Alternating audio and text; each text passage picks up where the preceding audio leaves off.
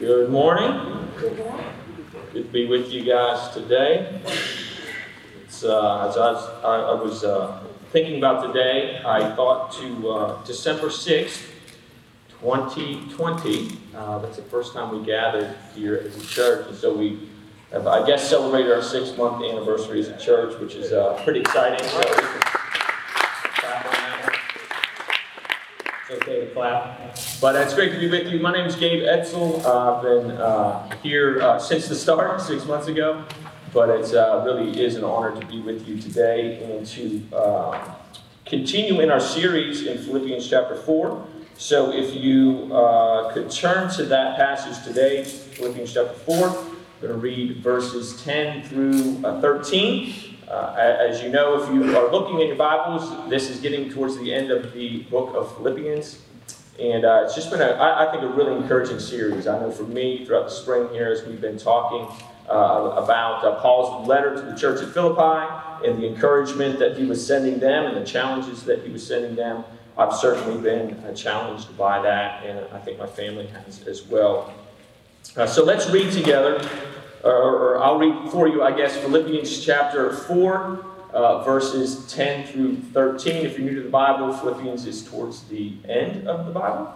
And so if you need help finding that, please make sure you ask someone because we will be uh, spending quite a bit of time in this passage and then moving around a little bit uh, throughout this morning. So let's read Philippians chapter 4, 10 through 13.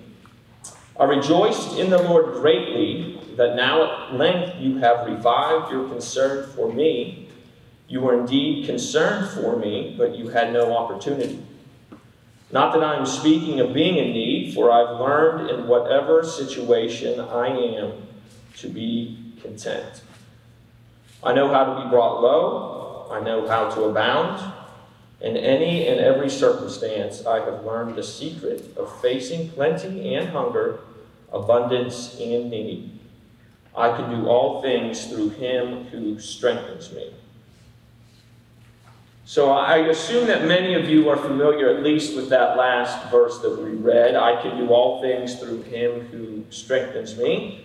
Uh, you've seen it probably on some bumper stickers, maybe on the uh, below the eyes at a football game, right? On football players, Philippians in 4 13. You see that. You see it on t-shirts. You see it on the uh, wall of gymnasiums at Christian schools. That's always a favorite one uh, that uh, we will do as a Christian community. And yet, I wonder if we really understand the significance of that verse. And so, as I was preparing for today, I certainly want to talk through these four verses, but I also thought it would be helpful to maybe even take a step back as a Christian community and think about the way that we approach Scripture at times. Uh, a verse like this, again, is a very popular verse for us to use. I, I don't necessarily want to give a classroom lecture on a sound biblical hermeneutics. That's a fancy word for saying interpretation, right? So it's not really a classroom lecture. Yet, I do want to take this opportunity as we look at this verse to really talk about how we approach Scripture. Why I want to do that is because our understanding of God, right, our understanding of Scripture shapes our understanding of God.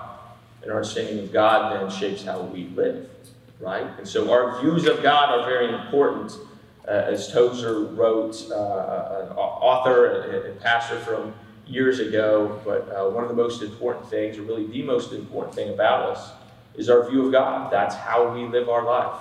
And so we want to make sure that we're accurately looking at His Scripture because it shapes our understanding of Him and shapes our actions. And so, with those goals in mind, right, to properly look at this passage, but also to take a step back and even think about the way we think about Scripture. Uh, let's pray and then we'll begin. Heavenly Father, uh, I just thank you once again for an opportunity to be here. I thank you for an opportunity to gather. Uh, we don't take that lightly. We know that throughout the world, uh, this would not be possible in many places. And so we thank you. I thank you uh, for this local community. I thank you for the past six months and what these people have meant to me and to my family. Uh, we pray for your guidance Today, we pray for your conviction where needed, your encouragement where needed. May we be faithful to you, to your word, and may we walk in obedience. In Christ's name we pray. Amen.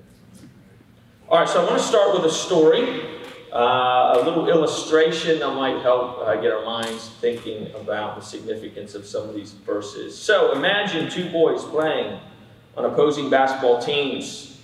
They don't know each other, but they have something in common. They're both from healthy Christian homes where they've been taught to love and serve God. Each also knows a little bit about the Bible. In fact, they love the same Bible verse one of the first verses each one committed to memory, Philippians 4:13. I can do all things through him who strengthens me. The basketball game proves to be a fierce competition. For four quarters, the boys run, shoot, jump, and rebound as hard as they can, both fortified by the thought, I can do all things through Christ who strengthens me. But at the end of the day, only one kid in his team will be the winner. And on the way home, they'll each stare out the car window, or maybe more appropriately, at their cell phones, and have two completely different thoughts. One will tell himself, you know, God is awesome. He really does give me strength. We won. What an awesome game. The other is thinking quite the opposite. Where was God when I needed him today? I guess his strength is not strong enough and not what I thought. What a joke. So what do we do? Which boy is right? How does the promise of Philippians 4.13 work for us? The author uh, of the book, The Most Misused Verses in the Bible, uses that story as an illustration. Maybe a little bit closer to home, right? Uh, let's say you have a load of groceries in the back of your van, and you're convinced that you can carry all the bags in with just one trip. Who's with me, right? So as you load up your arms, loop after loop, with the plastic rings, right? Is it legitimate to say, I can do all things through Christ who strengthens me? What if I drop one of the bags on the way in? What if I don't make it to the kitchen? What if I make it to the kitchen counter but can't lift the bags onto the counter and have to drop them on the kitchen floor? Has Christ not strengthened me? Was I weak? Was it God's fault? Right? So maybe humorous illustrations, but yet the challenge before us, I think, is to say, is that more ridiculous? I want to be kind here than maybe having a t shirt that says that and maybe not thinking of groceries, but it's kind of how we live our lives at times. So, the author goes on to say when we take scripture out of context and try to use the Bible how we see fit, we can e- easily set ourselves up for defeat. In fact, when we become so disillusioned with God, we practically shipwreck our faith because He's not meeting our expectations. God said He would do this, and He's not. Next thing you know, we begin to doubt the Bible's integrity and ultimately God's ability to do what He promises. And so we don't want that to happen to us, right, as a community of believers. We want to be able to encourage those we're around with the Word of God and accurately interpret that. Uh, so, as I said, what I want to do is maybe take a step back and look at our approach to Scripture. Uh, I, I, remember a um, uh, uh, article that I read years ago entitled "Never Read a Bible Verse," right? And so the article seemed a little odd in the title. And the author said, never read a Bible verse, but what he meant by that is never read a Bible verse, just that one verse, right? You always want to read the verse in the context of the surrounding verses. And so picture kind of a bullseye, right, with rings going out from that, where maybe that particular verse or a couple verses would be at the center ring. But you want to start to consider other rings of context. And so uh, the first would be that center ring, the passage or the verse itself. In this case, Philippians 4.13, or this passage that we have. The next ring out would be kind of the immediate context that we would want to consider. Uh, in, in, this situation, we maybe say the, the paragraph, and for probably most of you, verses 10 through 13 would be a paragraph in most of your Bibles. The next ring would be the larger section within the book, perhaps the chapter that it's associated with. And so uh, we have been going through the book of Philippians, right? And so we know from a couple of weeks ago when Pastor Tyler spoke on the significance of rejoicing in the Lord and the importance of that. We know last week Pastor Brandon talked about our mind and our mindset, our very approach to uh, living life and the, and the way that we should be living. So that larger section, the next ring would be the book itself. Again, we've been walking through the book of Philippians And then the last ring really would be Scripture, all of Scripture. Uh, I had a, a, professor in college who said the Bible can never mean, or a verse can never mean what it never meant. Can never mean what it never meant. And shame on us if we claim promises that aren't ours and apply to our lives.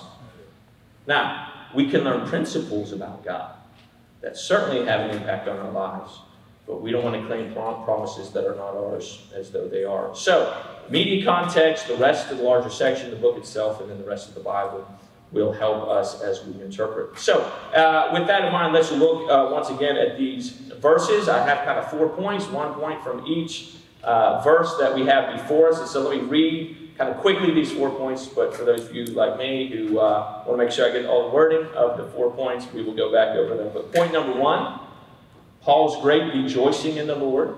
That's verse 10. So, Paul's great rejoicing in the Lord. Number two, the path to contentment. Verse 11, the path to contentment. Point number three, the secret of true contentment. Verse 12, the secret of true contentment. And number four, the source of true contentment.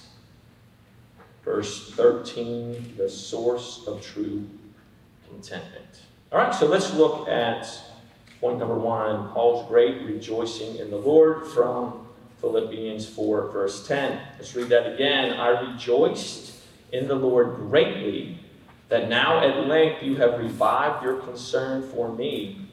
You were indeed concerned for me, but you had no opportunity. Consider here that Paul uh, continues that theme of rejoicing If you've been with us for the last few weeks, as we've looked at the book of Philippians, you know that the word joy or rejoicing is used many times throughout the book. Um, Paul uh, had a genuine excitement, I think, as he was writing to the church at Philippi, uh, not only himself, but also for those believers, but he was also challenging, challenging them throughout the book. Uh, probably the most evident of these 16 uses would have been from a couple weeks ago when you looked at it. So look, uh, Philippians 4, verse 4. Okay, and kind of a, just this summary statement that Paul is giving them. Philippians 4 4, rejoice in the Lord always. Again, I will say, rejoice. Paul was kind of commanding them to do this. In the same way, then, he is now thanking them, and he is rejoicing in the fact that they have been able to revive their concern for him and send him this gift. Uh, it's the only time, really, in the New Testament, actually, that the words greatly are associated with rejoice, which shows you how kind of excited or, or uh, enthusiastic Paul was that they had revived their concern for him. Uh, so we have great intensity in Paul's rejoicing because of them. But notice what Paul is rejoicing about. He's not necessarily rejoicing because of the gift, right? So notice what it says, I rejoice in the Lord greatly that now at length you have revived your concern for me. We'll know later in the passage, next week we'll get into some of the following verses, that they did give a gift and he thanked them for that. But his rejoicing was actually in the fact that they were concerned about him, had revived that concern for them. Now, we know from the second part of the verse, indeed you were concerned for me, but you had no opportunity. The Greek there has this kind of context of kind of a state of dormancy, right? And so we just, uh, uh, like, like a blossoming almost, right? So we, we just came through winter, right? You know, through the winter months. And I'm from Pennsylvania, so the winter months down here is kind of like winter months, you know, it's fine. You're still wearing shorts most of the time. But, but in that, though, there, there's a state of dormancy, right? Where there's an expectation a little bit, right? And so think about when you know spring is here th- things a little bit different. For me, I know spring is here when two things happen. All right, one is spring break because it, it says spring break, right? So I'm not a very smart guy. Spring break, that's one, right? The second one, come on. Uh, the second one is uh, I, we live off of uh, Leesville Road, and so I get off 460, take the exit ramp to Leesville Road. I'm waiting to turn left because I don't have a stoplight there yet, which sometimes takes some time. It's fine. Uh, but there's daffodils right? There's daffodils that are on that exit ramp. So I admit, you know, sometimes I'm driving home and, um, you know, things on my mind. And I just, I just want to get home. And I look over and all of a sudden, it's like they just appear, like dozen of them, right? And I know that, hey, it's springtime, right? Because I see daffodils. In a similar way, all right, no different than maybe my rejoicing to see daffodils. But we see that Paul is rejoicing because now at last their concern for him had been revived, right? Uh, picture maybe a uh, individual who maybe you want to help meet their needs, but for whatever reason you're not able to right now. Okay? Even maybe a little closer to home. Picture a new church who is burdened to help but maybe doesn't have the means right now to help as much as they want to. It's not that they're not concerned. It's that maybe we don't have the means to do that right now. And so we don't know exactly why they were not able to help until now in this particular instance, but we do know that they had a concern and now they had the opportunity. We, we know a little bit about the Philippian church, though, as well, in that they had been active in Paul's ministry really throughout. And so we don't know how long this time period was when Paul wasn't maybe receiving any help from them. But we know from the start of the church that they had been involved. Uh, Acts chapter 16, we're not going to turn there right now, but you might want to write that down. Acts chapter 16, uh, this is kind of the starting of the church at Philippi. So this would have been in the early 50s. Okay, and so Paul was writing this letter to the church in probably the early 60s, so about 10 years prior.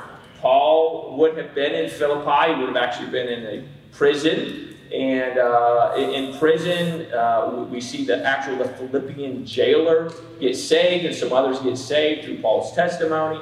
And from that day forward, really, they had helped Paul in his ministry. Uh, look at um, even a little bit further down the passage. Again, we'll get here next week, but Philippians 4 15 and 16. Let's read that very quickly. We'll go into more depth next week. You know Philippians yourselves. This is verse 15, chapter 4. You know Philippians yourselves. Um, you know that in the beginning of the gospel, when I left Macedonia, no church entered into partnership with me in giving and receiving except you only. Even in Thessalonica, you sent me help for my needs once and again. So we know that Paul had been supported by them in the past, and they were doing that again for him now. They had a time of dormancy, but they had renewed that for him, and Paul greatly rejoiced. But before we move on this, from this verse, let's note that he rejoiced in the Lord. I remember hearing a sermon when, when a pastor was talking about the significance of things that we can experience apart from God.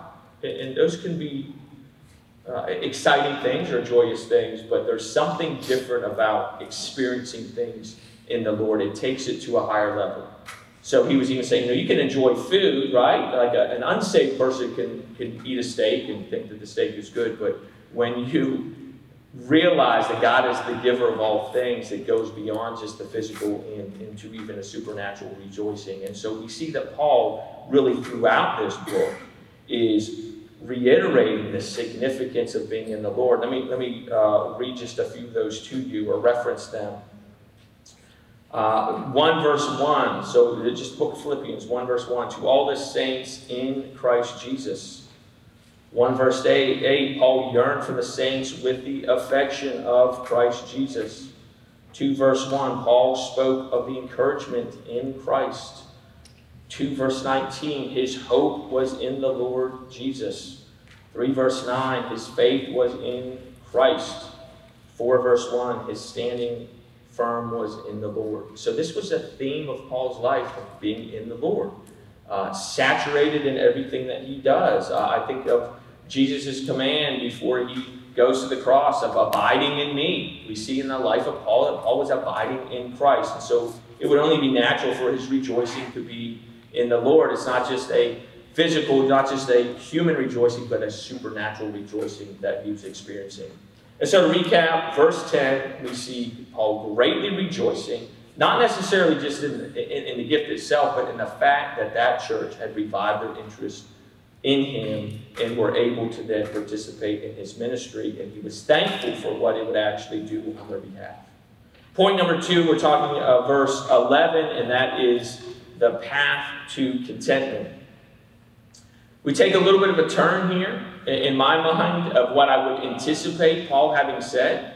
You know, uh, I'm excited that you have revived your concern for me. Uh, not that you didn't care, but now uh, you have the opportunity to give. So thank you for your gift. I was in great need, and you really helped me out. No. Uh, verse 11, let's read again. Not that I am speaking of being in need, for I've learned in whatever situation I am to be content. Paul actually kind of goes there in a way to say, I wasn't really even in need, and yet if we know the context of Paul's writing, I think I would say, and probably you would say, it, it, seems to me that Paul actually was in need. So, so what's going on here? Is Paul being dishonest? Uh, it's like, Paul, you, you know, right? And, and one of the members of the church actually came to you and they're delivering the letter back to you. So I'm sure Epaphroditus would have said, you know, Paul, he's not in a great place. He's in a Roman prison. Uh, these are not the, the greatest of accommodations right now. He's awaiting trial. He's not sure what will happen. His life might be expected of him, right? Or taken from him because of this. And yet Paul says, I'm not, I'm not in need. But thank you, but I've learned to be content. So, what was Paul really talking about? It seems that Paul was talking about the fact that he's not in some desperate state of despair, just hoping someone comes along and rescues him. Why? Because he says, I have learned to be content in any situation. It's not that Paul didn't have some physical needs. Paul certainly knew what it was like to, um, to, to have uh, maybe physical needs or, or, emotional needs, right? Or, or needs that he wanted others maybe to come and help at times, but he knew it wasn't ultimately through those people, right? It was ultimately through God's provision that would sustain him. So when Paul says that not that I was in need, he's not ignoring the fact that there were some aspects of his life that maybe could have gone better. He was affirming his faith in God, that God would take care of him. Whether it was through the Philippians, whether it was through someone else, Paul knew that God would be there for him. He had challenged them actually in the same way earlier in this very section, right? So look previous to Philippians 4, verses 6 and 7, right? We looked at verse 4 already. Look at Philippians 4, 6, and 7. Show the very context of these verses, right? Do not be anxious about anything, but in everything, by prayer and supplication, with thanksgiving, let your requests be made known to God. In the peace of God, which surpasses all understanding, will guard your hearts and your minds in Christ Jesus. Paul was living out what he had commanded the believers at Philippi to do, right? Don't be anxious about anything. And Paul was saying, I, I, I'm not anxious about anything that I have. Uh, look down even to a little later in the passage, beyond our particular section. So, Philippians 4, verse 19. Again, we'll look at this in more depth next week. But look what he says to them. Verse 19, Philippians chapter 4 And my God will supply every need of yours according to his riches in glory in Christ Jesus. So, he was modeling for them what he was uh, uh, encouraging them to do with his letter back to them. So, Paul's need was not some kind of despair that he had. The second thing that we want to look at this is it says, I'm not speaking for being in need, for I have learned.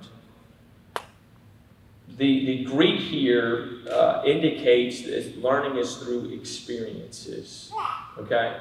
And so let's rehearse maybe just a little bit Paul's life and what might have helped him learn these things and learn how to be content. Uh, prior to Paul's conversion, we know that Paul was as good as you could get, right? I mean, if, if there was a way really to earn your salvation, Paul, it seems, would have done that. He, he had really everything that he needed. Turn back a chapter, Philippians chapter 3. Again, a review for some of you who have been through these um, uh, past few weeks with us. But Philippians chapter 3, just a couple verses here that we're going to look at. But prior to Paul's conversion, we see him, his kind of mindset, right? So Philippians 3, we'll start in verse uh, 4.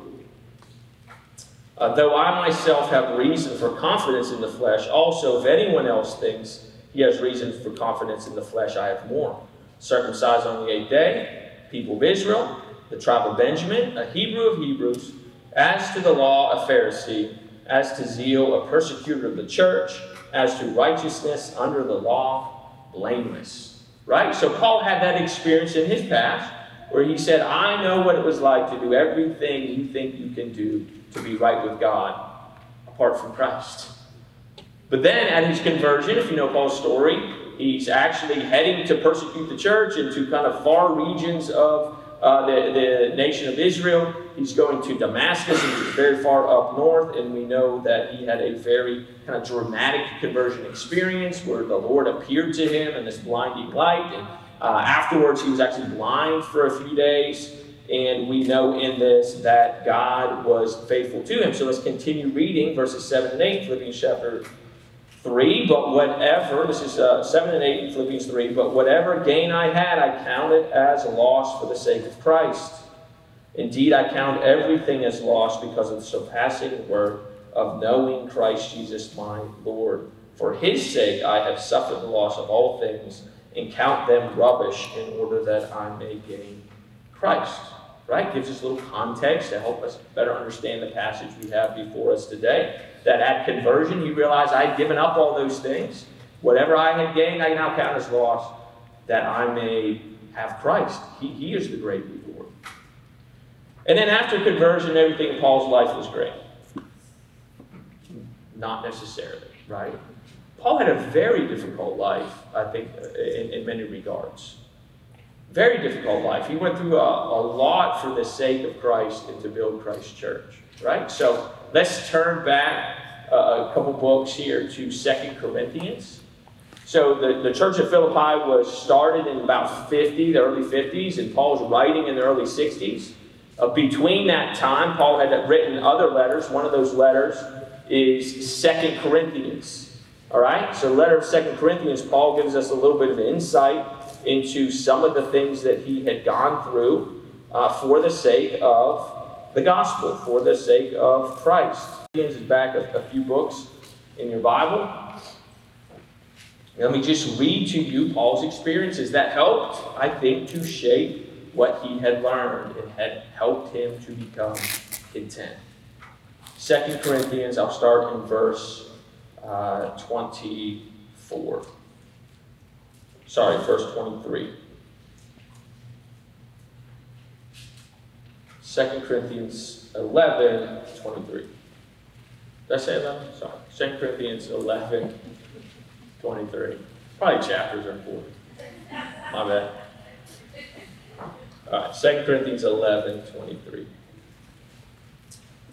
Are they servants of Christ? I'm a better one. I am talking like a madman, with far greater labors, far more imprisonments, with countless beatings, and often near death. Paul had a unique relationship with the church of Corinth. We won't go into all that. And uh, they were kind of challenging his authority to lead them. And so this is why he's kind of pushing back on that. So that's why he, he's kind of going there. But verse 24 five times I received at the hands of the Jews the 40 lashes less one. Three times I was beaten with rods. Once I was stoned. Three times I was shipwrecked. A night and a day I was adrift at sea. Frequent journeys and dangers from rivers, dangers from robbers, dangers from my own people, dangers from the Gentiles, dangers in the city, dangers in the wilderness, danger at sea, danger from false brothers, in toil and hardships, through many a sleepless night, in hunger and thirst, often without food, in cold and exposure. We see that Paul had been through a lot for the sake of Christ. And that seems to have had a shaping influence on his life. Right? And so, turning back to now Philippians chapter 4, verse 11 Not that I'm speaking of being in need, for I have learned in whatever situation I am to be content. And so, before we move on to this verse, let's look at one more word here, and that is the word content. Right? So, really, the title of the sermon, if I were given one, would be Supernatural Contentment in Christ. This is not contentment that you and I can come up with on our own. This is a supernatural work of God. It, this only makes sense if we start with that understanding that this is in Christ. And then the bookend, I can do all things through Christ who strengthens me. It's only through that.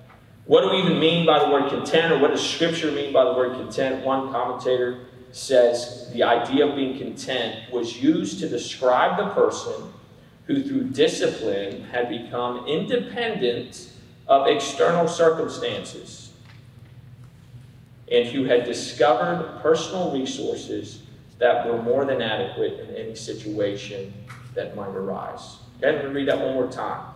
The idea of contentment was used to describe the person who, through discipline, through experiences, had learned this, right, had become independent of external circumstances, and who had discovered personal resources that were more than adequate for any situation that might arise.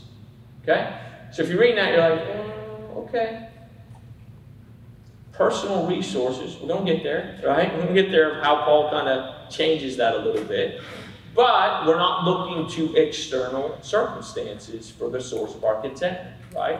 I'm not in need. I have learned to be content no matter what circumstances may arise. Okay? So let's continue on. Point three what is the secret then of this true contentment? Verse 12 the secret of true contentment. Let's read that together.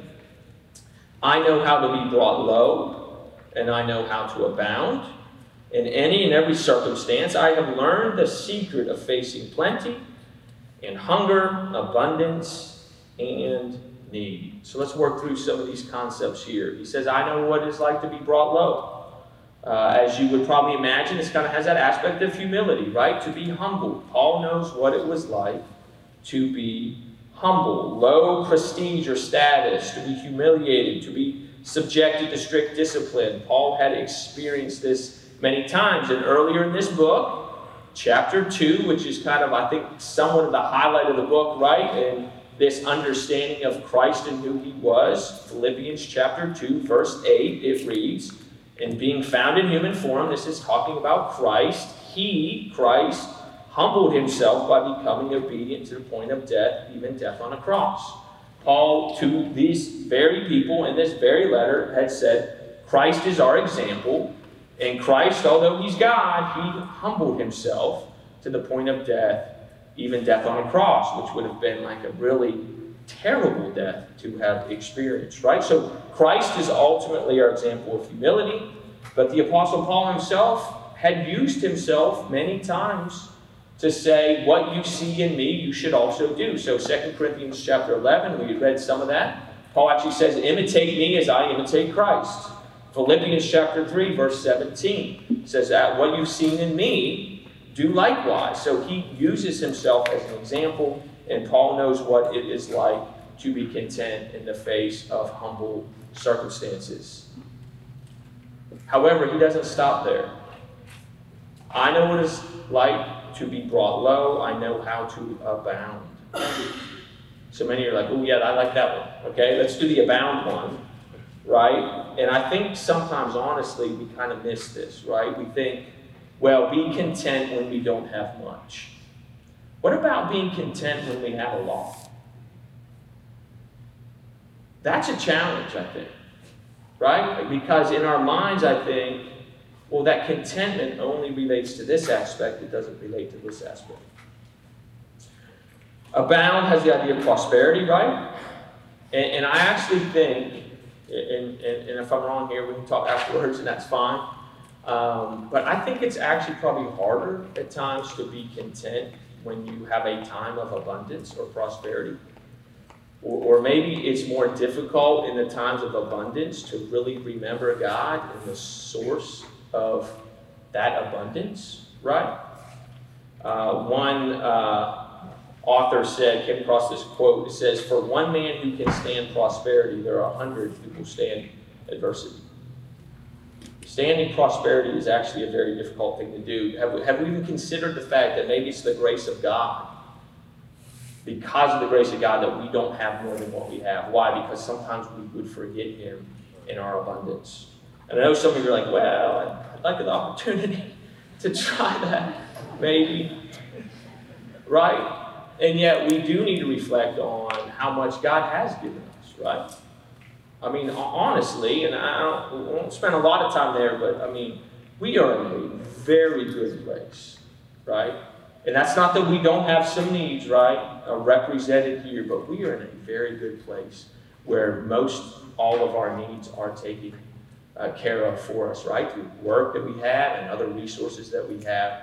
And so God has certainly seen fit to bless us in many, many ways. To maybe drive home this point just a little bit more, uh, let's turn to the Old Testament. Okay, I want to read a passage from the book of Deuteronomy, and so now we're going way to the front of the Bible.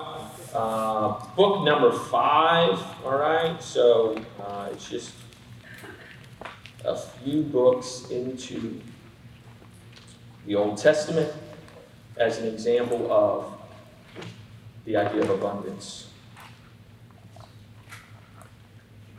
All right, Deuteronomy chapter 8. I'm going to read a few, few verses here. Deuteronomy chapter 8.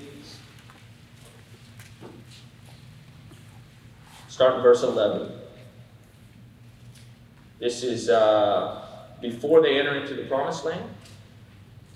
Okay, Deuteronomy chapter 8. This is nation of Israel. Verse 11.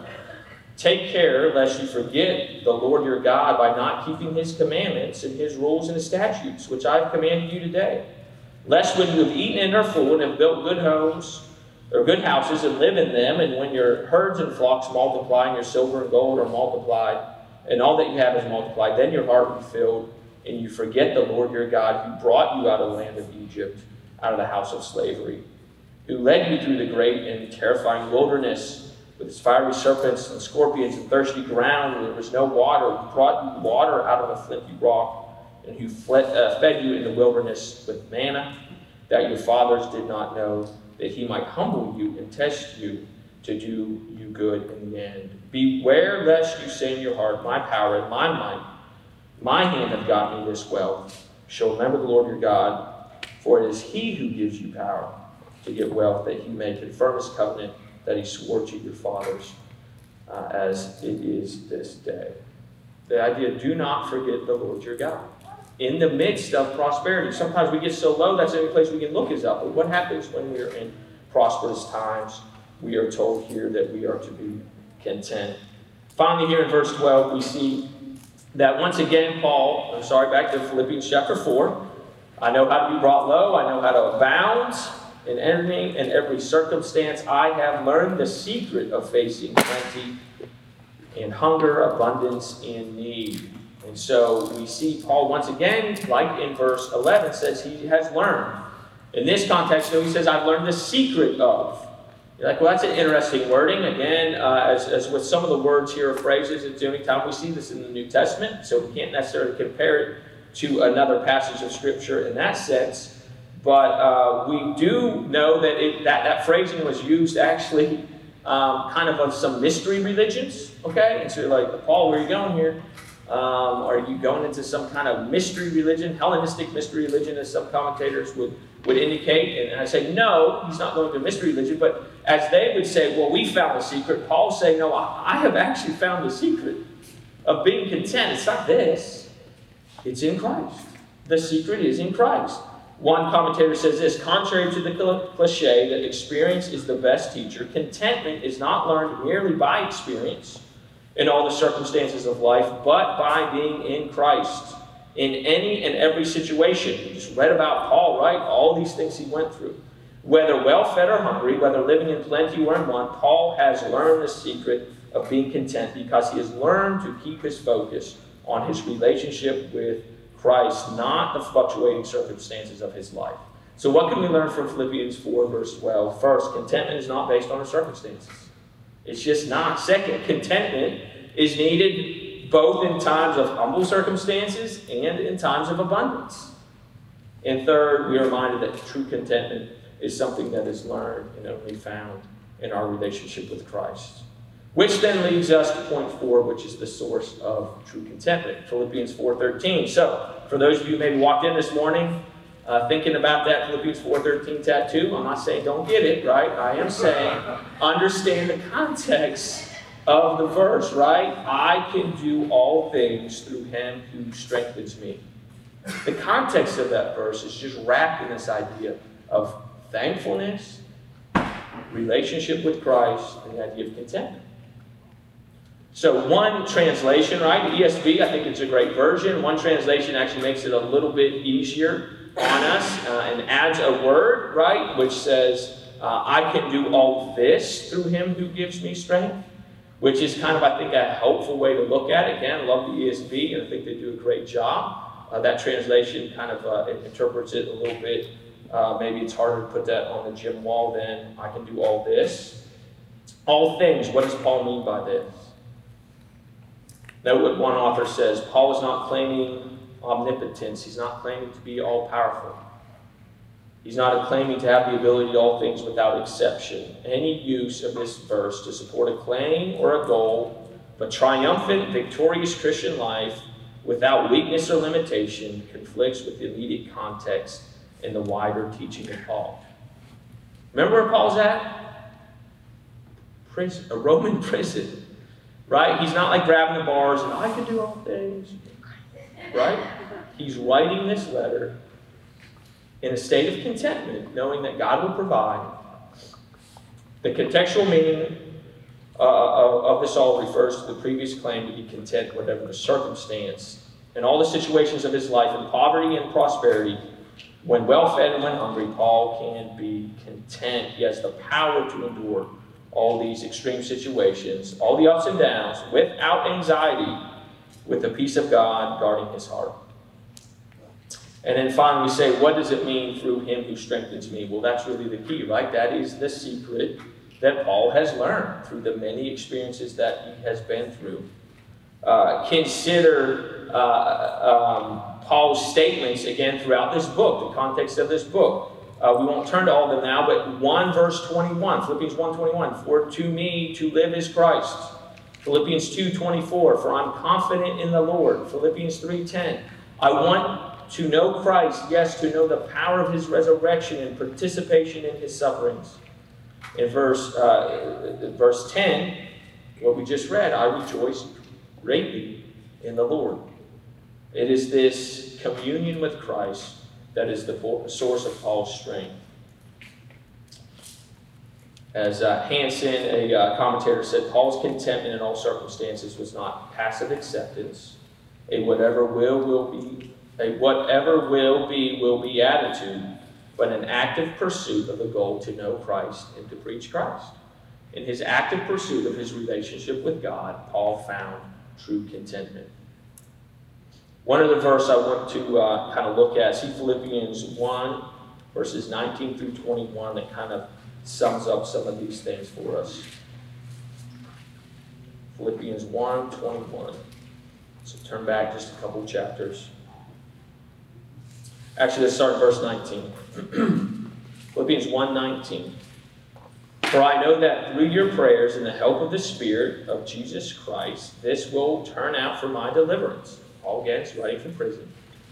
Verse 20 As it is my eager expectation and hope that I will not uh, be at all ashamed, but that with full courage, now as always, Christ will be honored in my body, whether by life or by death.